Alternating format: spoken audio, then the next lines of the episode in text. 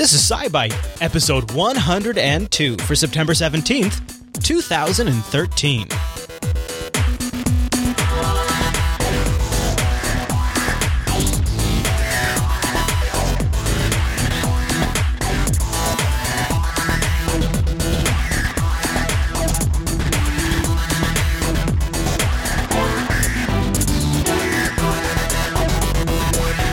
Everyone, and welcome to SciByte, Jupiter Broadcasting's weekly science podcast, live on Tuesday evenings and fresh on Wednesday mornings over at jupiterbroadcasting.com, and of course, streaming live over jblive.tv. My name is Chris, and joining us every single week is our host, Heather. Hey there, Heather. Hey there, Chris. Hey, Heather, happy science to you.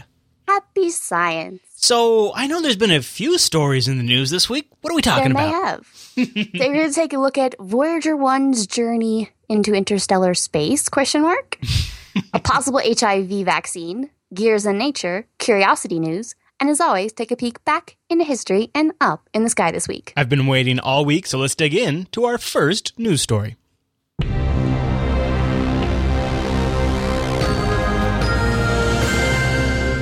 Got a hint, an intuition as to what the story might be, Heather, but I'll let you make it official. What is our first news story? So NASA has given an official stamp of approval to the thing that Voyager 1 has entered interstellar space and has actually made and actually made the transition a year ago. Oh, oh, really? Yes. Well, we've heard the yes, no, yes, no Yeah. thing going on for a year, pretty much. And so, well, first of all, there's the giant question of where is the quote edge of the solar system? Mm-hmm.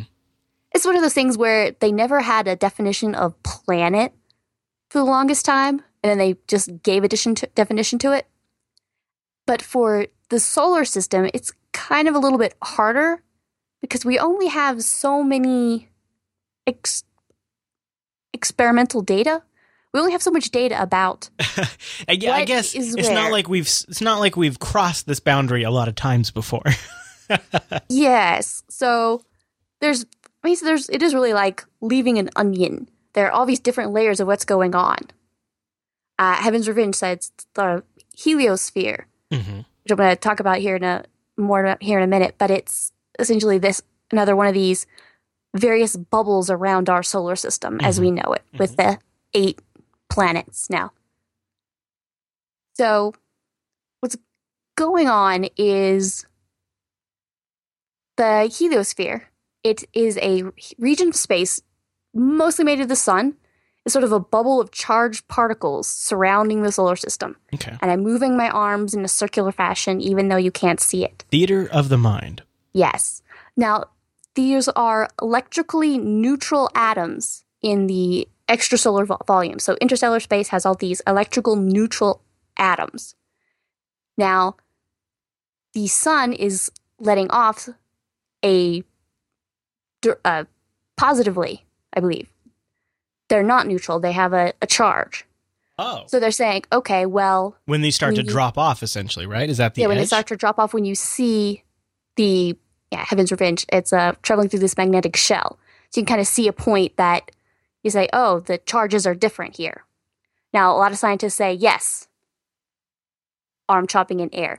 That is the edge of the solar system. hmm Now, some other scientists say no, it's the Oort cloud, which is a hypo- uh, they think is a spherical cloud of mostly icy planetesimal, lots of icy chunks, but like 50,000 AU, so 50,000 times the distance that Earth is, which is almost a light year.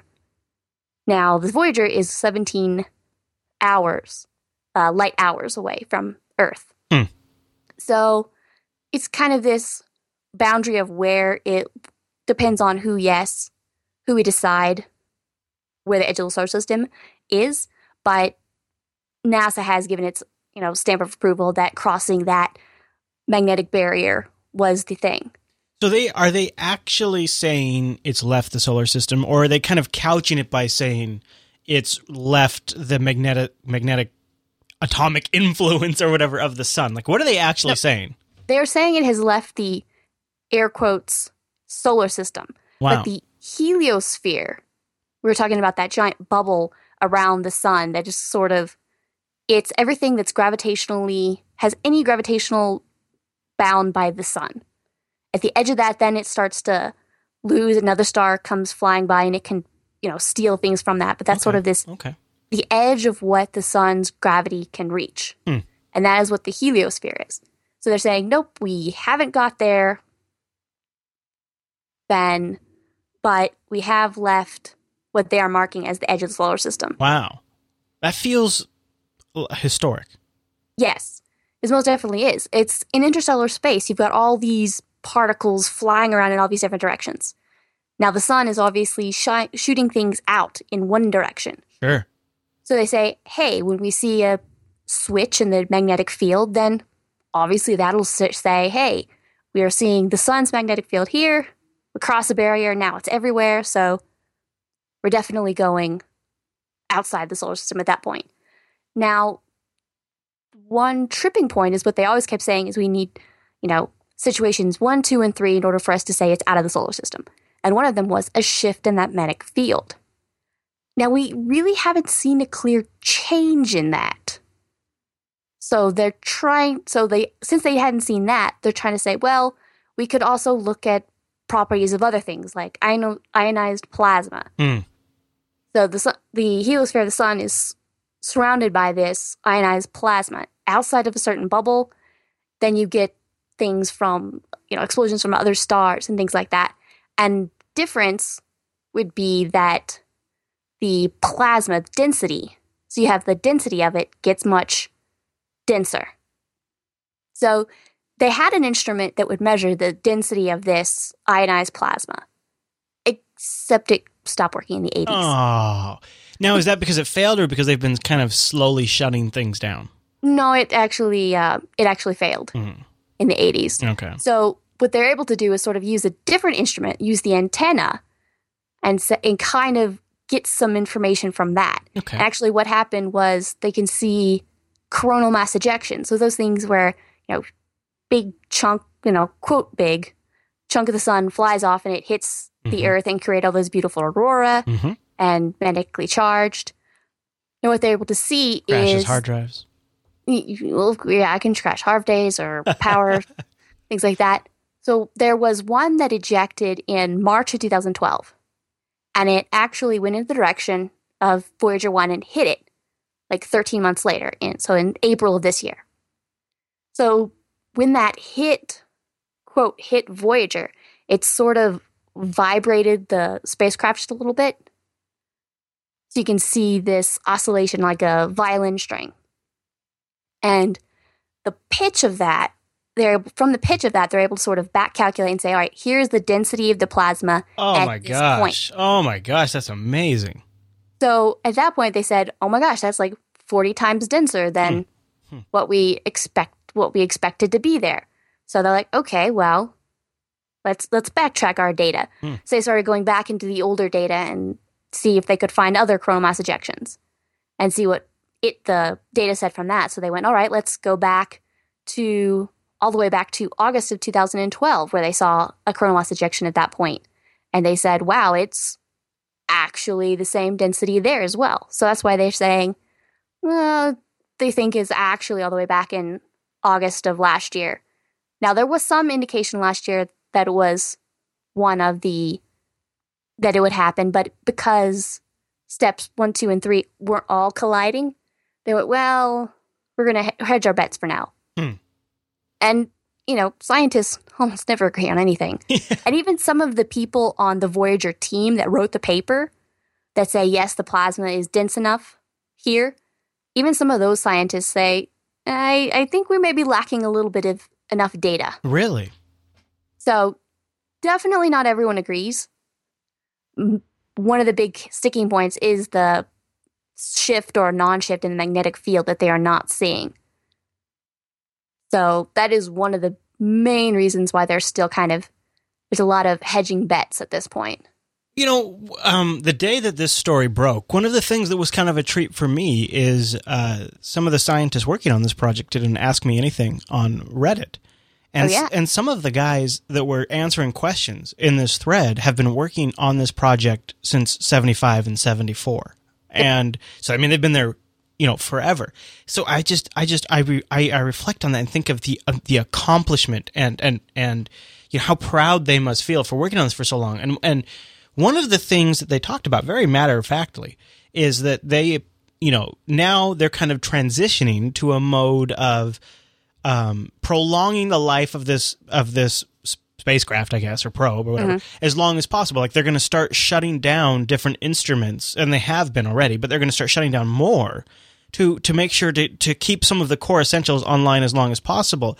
And and what what struck me about this, not to get um, very U.S. centric, but what you know what a what a proud accomplishment for the United States to be the first nation to leave the solar system. And it strikes me that this is the sort of long term investment that, uh, you know, takes 30 plus years to pay dividends, where we start something today and then we don't reap the benefits in terms of space exploration for 35 plus years. And, mm-hmm. you know, the scale that this, these kinds of projects operate on is, is really impressive. And I, I look at this now and I think it's pretty exciting to be able to, to really achieve something like this within some of the scientists lifetime that have been working they've been working there now and they're also working on other projects as well on other projects so it's really mm-hmm. kind of this cool combination of being able to witness this within our lifetime even though it's something on the scale of interstellar, interstellar space travel but it's also really neat in that uh, it's something that NASA worked on really hard a long time ago and and we oh, yeah. still today get to be delighted by it I've seen I think I remember talking to someone uh, from NASA saying that when they have these type of missions that are to, you know, has the possibility of going really long term, they specifically select a chunk of the team that is younger. Oh, interesting. Because you want you a want chunk of the around. team to be able to continue on with the mission as long as it, you know, as long as it might go. I mean, the plutonium wow. fuel that they have mm-hmm. says it can go another seven years. And that, they'll, that I mean, doesn't they'll seem start, very long. Well, I mean, I know in retrospect it is, but yeah. I wanted to keep going, Heather. well, they're going to start shutting down all yeah. the instruments by yeah. Um well, all not the whole thing, but just and all the instrumentation for another 7 years. So in 2025, by that time everything all the instruments will be turned off, but they'll still be operating the spacecraft mm-hmm. until 2035. That's amazing. At that right? point, they'll just be kind of getting basic engineering data. Right. Essentially saying, I'm alive. Hey, can I'm you working. hear me? Yeah. Are you alive? Yeah. And just kind of seeing what happens with the basic information on it. What strikes me, I mean, as so profound though, is I mean, in theory, this thing will continue on for yep. a very, very long time, perhaps longer than us. And I'm just I'm blown away that at least at this point in human in human history we're able to watch it right? Yeah. There could be people generations down the road that this is more like a piece of history, kind of like kind of like for me the moon landing is, right? But this is actually still a, we're still making history with this one. It's really fun. Yes. It's fun to watch that. Well, yeah, incredibly so. But one of the funny things is Voyager two isn't quite outside the solar system. It's mm-hmm. not at that point yet. They don't know how long it will be, but Voyager two actually launched before Voyager one by two weeks. So it is Voyager 2 is the longest running right instrument, but Voyager 1 is the farthest. Now some of that is because um one of them got shot along the plane of the solar system. You know, they both kind of use the gravitational swings around various planets to help get them moving. And that's what actually makes them move so fast is what they did. One went along the plane of the solar system, and the other one actually went up in a 90 degree angle. So they're kind of in very going very different directions away from the sun. So there's also the the whole aspect of the bubble surrounding the sun may not be well most likely is not the exact same no matter in whatever direction you go to. Some of that depends upon where the sun is in compared with the whole galaxy. Mm. So it's kind of rotating around the galaxy and then you get that whole thing where you know there's a rock in a in wa- running water you can kind of see as it loops around the rock and then has a tail a little bit. So that's kind of thing where you're seeing that. So it'll look differently. It'll have be shaped differently to map in whatever direction you're going to. How do they measure that exactly? Like, how can they I mean, I, I realize they, they must have some sort of instrumentation that's told them these these are the shapes. But I mean, when you're talking about uh, looking at other stars, looking in, I mean, we're Oh. able to see in other, you know, parts of the galaxy in the Orion Nebula. They have, um, I didn't put it in here, but there's images what they call the finger. They, you know, they call it fingers of God, and it was these where this nebula is shooting off all this, um, you know, streams of this stuff, Mhm. and you can see little dots where there is a little black hole in the middle of all this, you know, atoms and things, and it kind of goes around. So that what happens is that is a star that has started its own little solar system type Right, thing going right. on. so they can So watch that and, and then So they can it. watch, and we're seeing, you know, these now extrasolar planets, and so we see all of these various solar systems in different stages of development. So we're able to look out and say, "Hey, this is what it looks like. This is what we kind of see there." so apply it's- that model to us, apply right? that model and make a good guess as to what's here. based on observation. Yep, based on all our observations and extrapolation of data that we're actually getting now from the Voyagers. Gosh, that's cool. Yeah, and uh, if you go to the show notes, in the show notes, there's a YouTube uh, video calling Voyager captures sounds of interstellar space. Oh, you know what? That's so funny that you brought that up because I actually had a I wrote down a little note to ask you about that in the post show. So this is really interesting because I don't quite grok how they did this, but I caught the video of it this last week, and I don't know why it just it just uh, hit my radar. But uh, it sounds amazing. It's also kind of creepy. Yeah, well, essentially what it's doing is saying, here's the frequency of the data that we're having, and they make it into, you know, or make it into and amplified into a way that human ears can hear it. So they so it's not actually so okay a little bit. So it's kind of like where they take like an infrared image. Here it is, right here. I guess that's actually not as creepy as the one I heard the other night. Oh, that's creepy. Yeah, I was like, wait, Oh, that, the creepy here a sec? that is creepy. I heard another one that was uh, quite a bit longer. I wonder if um, the one that the clip that I found was probably just a shorter one that I didn't. Kind of sounds like a horror movie, Heather. A horror Here- movie. And, and here comes another one. I think this is comes right. oh, that's that's a planet making that sound, right? no, that's not a Oh, that. Oh, planet. Oh, oh, right, right. That's right. That's that. Interstellar space. yeah, yeah, yeah. You know what? Sounds. Of, here we go, Heather. I'm going to play something for you, and Oh, no. this is this is what I was talking about. This is the sound of Jupiter. You ready for this? Okay. Okay. It's a little low, but do you hear it? This is Voyager recorded this.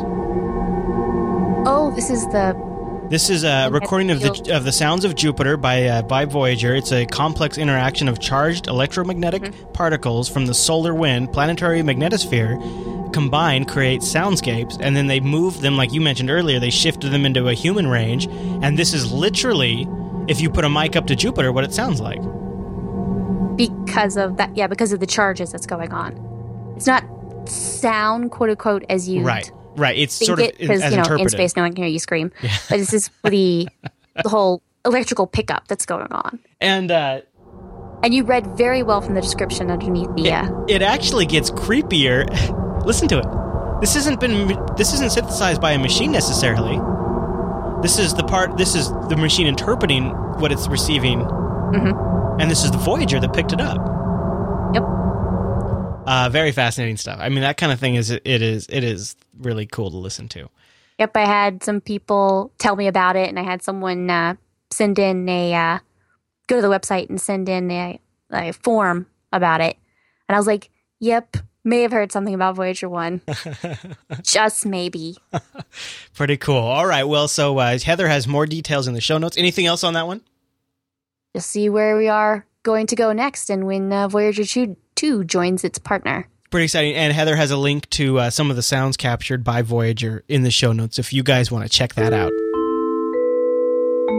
Oh my goodness. Well, that brings us right now to a quick little break where I just want to remind folks that there is a way you can keep not just SciByte on the air, but all of the Jupiter Broadcasting programming on the air. And that is, in fact, it is so easy. You'd almost think it was impossible to be true. But friends, I'm here to tell you it is true. If you're about to shop, at a popular website like oh let's say amazon or maybe newegg or let's say thinkgeek or Best Buy. Well, good news. Or woot.com if you have, uh, or Monoprice if you have our browser extensions. If you click on one of the links at the bottom of our website before you shop, it will tag your shopping session to contribute a portion of your purchase to Jupiter Broadcasting. It doesn't cost you any more. We put that into an Amazon account or wherever they pay it out to, and then we pay our bandwidth providers or we pay our partners whatever whatever the business expense is that month. That helps us defer that cost. A lot of times here on the SciByte program, though, we don't want to just give you just that when we can arm you with something you might want to purchase. I have a personal gadget that I want to recommend, and I think you're going to hear about some of this if you're a Linux Action Show viewer soon. It's called Foscam, F O S Cam, 80 or actually 75, 76 bucks from Amazon, and it's primable. It is the coolest little toy. And if you've got an iPhone or an Android device, that's all you need to control this thing. Now, you actually, there's lots of good desktop software, including one that we're going to review soon on the Linux Action Show, but um, you actually can do a lot of this stuff just from an Android app. And, and, stuff is like turn on night vision. And stuff includes rotate the camera and pivot the camera and turn on the microphone. And if you get the little bit nicer version, they even have a speaker and it has built in Wi Fi and Ethernet. It's really cool. I've, I've put one out in our studio for experimentation before just to kind of like uh-huh. keep an eye on it. And it's tune in to see what it's doing. But you could do it for security. You could tie it into all kinds of stuff. And it's a great gift too. At just under 76 bucks, it's like just enough where you're like, you show them you care, but it's not too much that you're breaking the bank. So it's Foscam, F O S Cam. Now, the one that I have here, let's see. Is this the one? As he turns around grabbing. Yeah, it's the FI8910W. And what's cool about it is from the Android app, and there's lots of different apps that do this because it's just a, it's part of a, it's an industry standard. I can actually mm, pivot the camera head from the app, and I can look around and see what my oh kids oh my are doing. It's so great. I was about to say you're going to put it in your kids' room. Yeah, and then totally. Even at night when they're like starting to make noise and oh yeah, roving about. It's got like, night, night, vision. vision. Night vision. you are playing with your. You know your what I'm toys. talking about. You know, yeah. Hot I am Wheels watching must you. go away. There is a slightly more expensive version that also has a speaker, so you can you can send audio. Knock it off! What are you doing? Get back to bed. They'll be like, Daddy's a USB camera and he's yelling at us again. Dad's everywhere. Anyways, there's lots of great things, of course, you can get on Amazon or any of our affiliated sites. So if you just click that link before you shop or if you grab our browser extension, and by the way, if you have our browser extension, especially on Chrome, you might have to reauthorize it. We've uh, done some updates to make it a little bit better of a netizen and also have included uh, new, shot, new sites like woot.com, but they do require that you reauthorize the Chrome extension. I haven't tried the Firefox one yet because – Chrome is my main battle axe, but uh, I think you might have to there as well. So uh, thanks to everybody. Extensions are so helpful if you're like me and you cannot remember a lot of things. I know, and you know what's great? I don't know if I've mentioned this on this show. I've mentioned it on on last few times. Um, those extensions, open source, codes available, so anybody in the community can audit to make sure we're not doing anything creepy.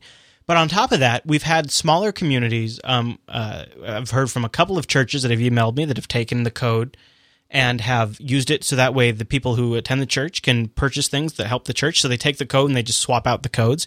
But I think also like there's a good opportunity there for schools to grab it where parents oh, yeah. could purchase stuff and then it would help the school or daycares. So it's up on GitHub. It was created by Rekai and uh, there's a lot of opportunities for some of the smaller communities to kind of take that and, you know, benefit their communities as well. So it's kind of a cool deal. It's, it's, uh, neat. It's neat all around, Heather. Yeah. All right, thanks to everybody who supports our network by doing that. And that brings us to the news bite.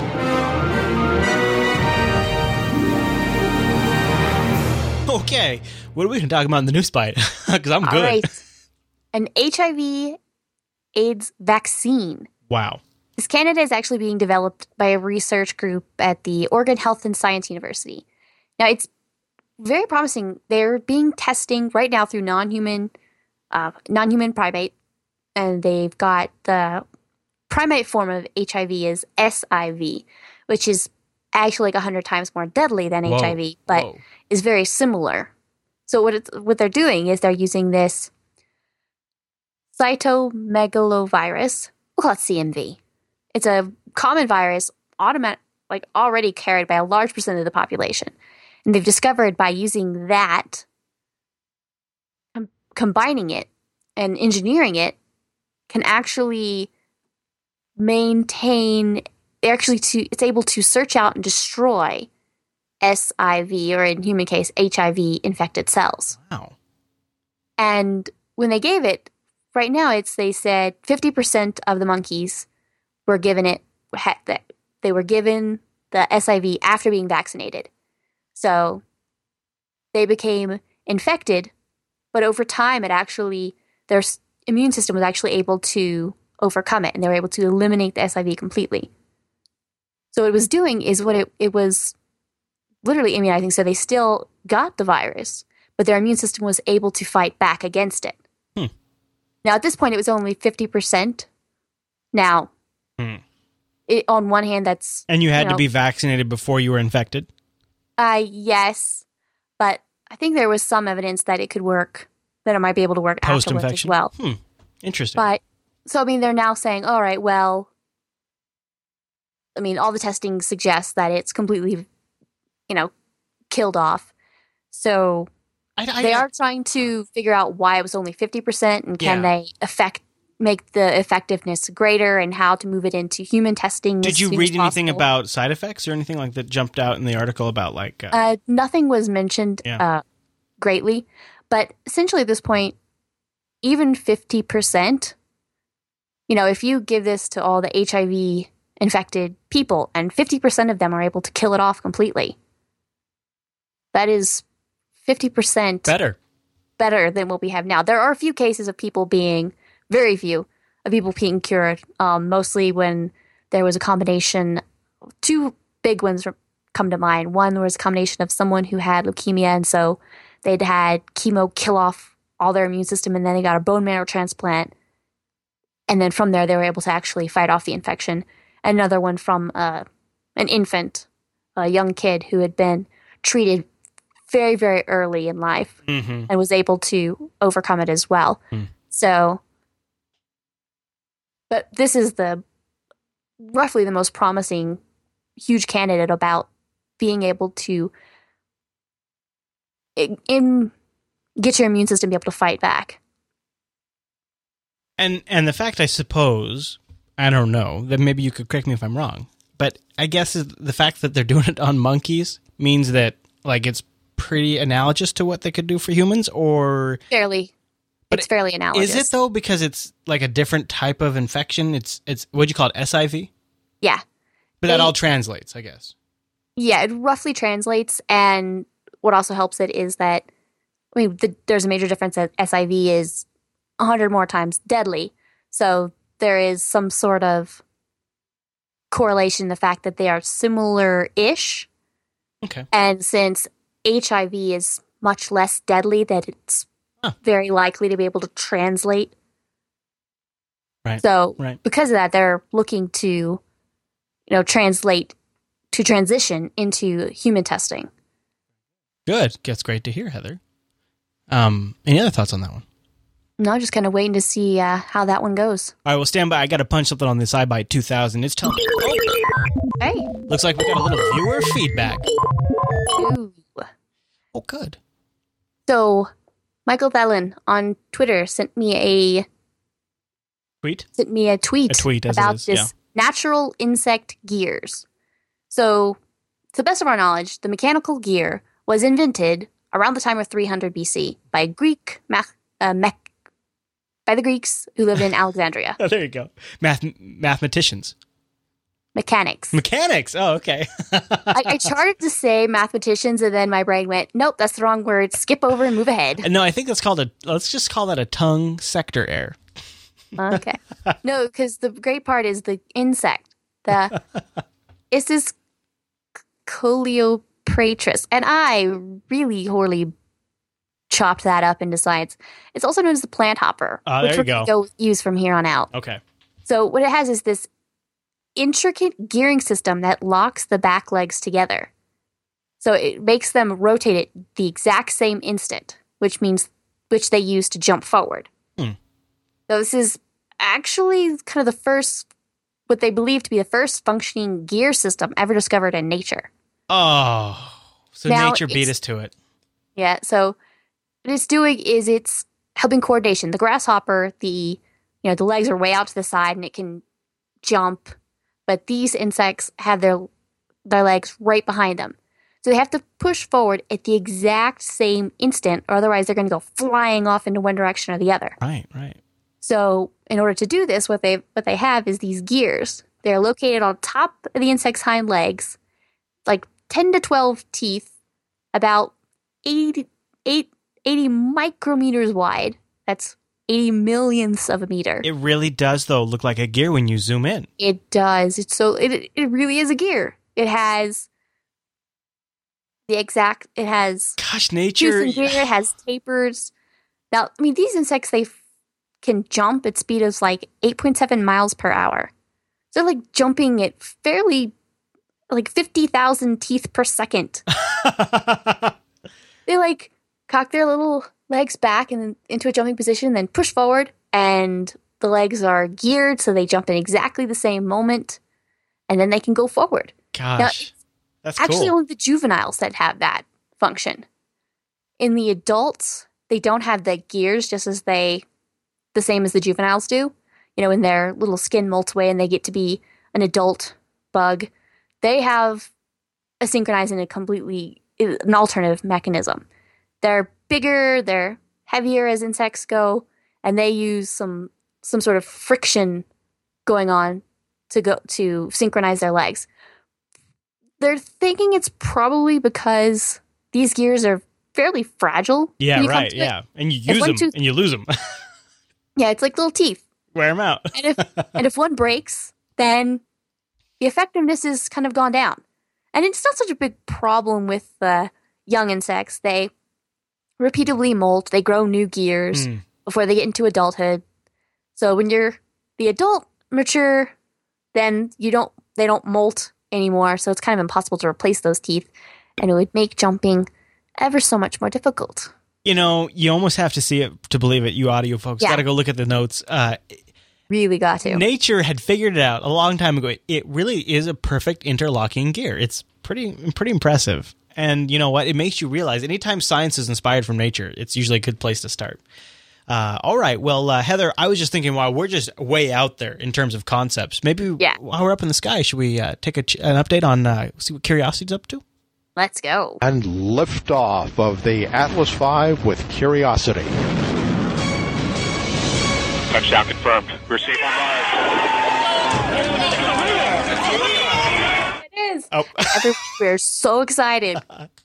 Heather, I watched that live. That's one of the highlights of probably the last five years for me. Well, wait, I've had three kids in that time. Dang it.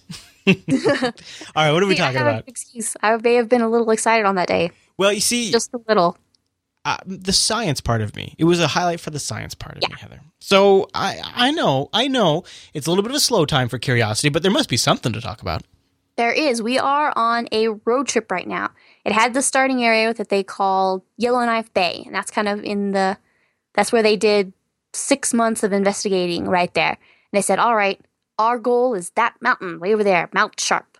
So they said, Okay, it's gonna take about a year to get there. Oh, So we're kind of in a road trip mode. Now they did use the Mars Reconnaissance Orbiter to kind of spy out a travel path and say, all right, this is where we should go, this is where it's safe, this is where it's interesting. And they said, hey, we're going to mark five points that they're going to stop briefly. So they say, all right, this is waypoint one, waypoint two, and we've got to reach waypoint one. Now they don't plan to like go into the drilling mode in any of these locations unless something really, really crazily exciting is there. hmm But so they they went to this point, and so now they've just arrived there at waypoint one. They're calling it Darwin. So they're kind of stopping. They're they'll be there for a couple days. Well, Martian days, which they call sols, and they'll get some data. They'll so they're about twenty percent of the way there at this point towards the mountain. So it's it's all about getting the data of we see that water flowed through this area. Hmm. So how what is the what did the water look like as it flows through here? And then all the way up to the top of this, what they you know, what they're calling a mountain. So see the word keeps jumping out of my brain. Because get an overall view of what was going on through this entire area. Now, can I ask you a really beginner newbie question? So are are sol days, are sols, are those the same like is a sol the same on Jupiter as it is on Mars? No. Or okay. What they what they call a day is re- literally the time it takes to for the For- say you have Right. So it's relative to the planet for going around the sun. make a dot on a planet, how long it Yeah. takes Yeah. to rotate. Okay. I mean, there is some of them a a year is shorter than a day. Okay. What? What? Wait, a year is So a, a year? In order for the uh, I believe now I'm gonna I'm gonna make it all sad if the science is leaving my brain. Ugh, Mercury. Yeah. know. Oh, right. Yeah. Yeah.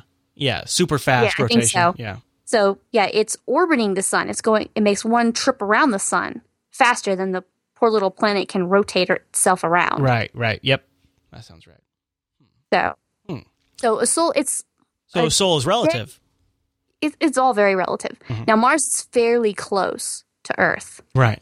and for a while there, the scientists were matching themselves up to a day on Earth. I mean, uh, the Mars. Right. Remember that. So then they finally went to a point where they're like, okay, we can all get normal days again. Huh. And there was actually a watchmaker who was able to make a watch run on a Martian clock time, which is way more difficult than you might think. And there was an app for that too. There was an app for that. Yeah.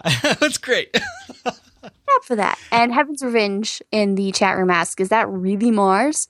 Now, a lot of the pictures you're seeing from Curiosity don't have that great, you think it's huge red hue. right. You know, it's black and white It's, it's red. or grayscale. Not, not just the grayscale ones, but the color images. And they're calling it white balanced. Oh, so you see a little blue in the rocks and whatnot. Yeah, you you can see that, and it doesn't look as red as you think it should. Mhm. It's because they've taken it and they've translated it into say, hey, let's pretend we took this chunk of Mars And put it on Earth it on Earth. with a blue So- atmo- with a blue atmosphere and yeah, with you know, it doesn't have the red atmosphere and things. Now, sort of, it's so that scientists can look at it and they feel like the geologists can say, "Hey, that looks like this. Hey, that looks like that," because it's right. much It's stuff they've recognized. Yeah. Now it makes some people sad. Like It's disingenuous in a sense, Okay. though. It's disingenuous in a little bit, isn't it? I mean, because it's not what it actually looks like. well, in a sense, yes and no. Is it what it is doing? Is it's making it more feasible? They're putting out both. They're putting out the Yeah, regular image Right. and no, I'm not saying they're trying to trick anybody, but it is it is weird to go to a place and take a picture of it and then make that place look like if that place was here. Yeah, It is what it is, but I mean, they do it. I'm totally like what you're saying, so that way they can recognize the objects. I mean, I get the reason for it. It's just a little weird yeah. though. So they can look out and get a quicker view of everything and be like, yes, yes, yes, no, ah, there. Instead of taking a little bit longer to kind of realize what they look like Yeah. on Earth, uh, Mars versus Earth. Speaking of time, are you ready to jump in the time machine?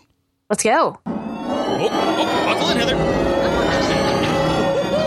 a little bit of a tingle. A little bit of a tingle. I'm not gonna lie. You know they always say you shouldn't eat too much before you time travel. This this Uh-oh. week it takes us to 167 years ago, September 23rd, 1846. Heather, what the heck happened this week in science? Neptune was discovered. A German astronomer, Johann Galle, discovered Neptune after only an hour of searching. Really? Within one degree, that's one pinky held at arm's length. So he looked at that much sky, and after an hour, he found it. Now, what happened is that they had uh, an English astronomer had actually independently calculated the size and the position. Say, okay, based upon the irregular orbit of Uranus, we think there is something this big orbiting right here that it would affect the, the orbit of Uranus this much. Hmm. So they were like, okay, we think it to be this size and it should be here. And sure enough, they looked out there and in less than an hour, they found it. I feel Exactly like I- it should be. I don't know, Heather. I feel like I could have done that. I mean, if I was alive, hundred and 167 years ago. right, hundred. Yeah, I mean, granted, I'll give Okay, you that. let's give ourselves the benefit of the doubt and let us use calculators and computers and the internet. I got that, Heather. I got that. Okay. All right. Okay. Well, there You're you go. An abacus. I, I feel like I feel like that's worthy of documenting. Neptune discovered 167 years ago. That's absolutely incredible by a German, nonetheless. So uh, there you go. All right. Well, with that filed, let me retune the SciByte 2000. That way we can look up into the sky this week. Right, the planets are doing a showdown this week. We've got Mercury low in the glare of a sunset. You may or may not be able to spy him. Mm. We've got uh, Venus and Saturn hanging around e- evening twilight, low into the west southwest sky. Venus is going to be the brighter of the two. Saturn this week is going to be to the upper left with its little, uh, you can remember Venus is the brighter, Saturn has its ring, so maybe it's flying a little bit higher. And it's actually going to be moving to the upper right of Venus. So it's kind of going to the upper left to the upper right as the week goes by. You'll be able to see it kind of move in relation to. Mars, if you're up at 3 a.m. Mm-hmm. local time, you look to the east, it'll be far to the lower left of Jupiter. And Jupiter around 1 a.m. local is going to be moving high to the east to southeast as it goes towards dawn. So if you are up in the wee early hours of the day, then you could check out Mars and Jupiter. There you go. At 3 a.m. and 1 a.m. respectively. Jeez Louise. Of course, if you're up and you see something up in the sky and you think, gosh, what the heck was that? That sure looked cool. Well, I got a, a little bit of advice for you. A little bit of it. Here's a pro tip. Pro tip, go over to jupiterbroadcasting.com, look for SciByte 102. And when you click on that, scroll down to the bottom of those show notes. Heather has all of that outlined. So when you spot that thing up in the sky, you go there and find out what it is. I love that. Right? All right, Heather. Well, I think that brings us to the end of this week's show, doesn't it? I think so. Awesome. Well, a great show. I want to remind everyone you can email us, scibyte at jupiterbroadcasting.com or hit that contact link at the top of our website. And don't forget, we're live over at jblive.tv Tuesday evenings. Just go to jupiterbroadcasting.com slash calendar for the schedule. Heather, thanks for the great show. Thank you. All right, everyone. Thank you so much for tuning this week's episode of SciByte. We'll see you right back here next week.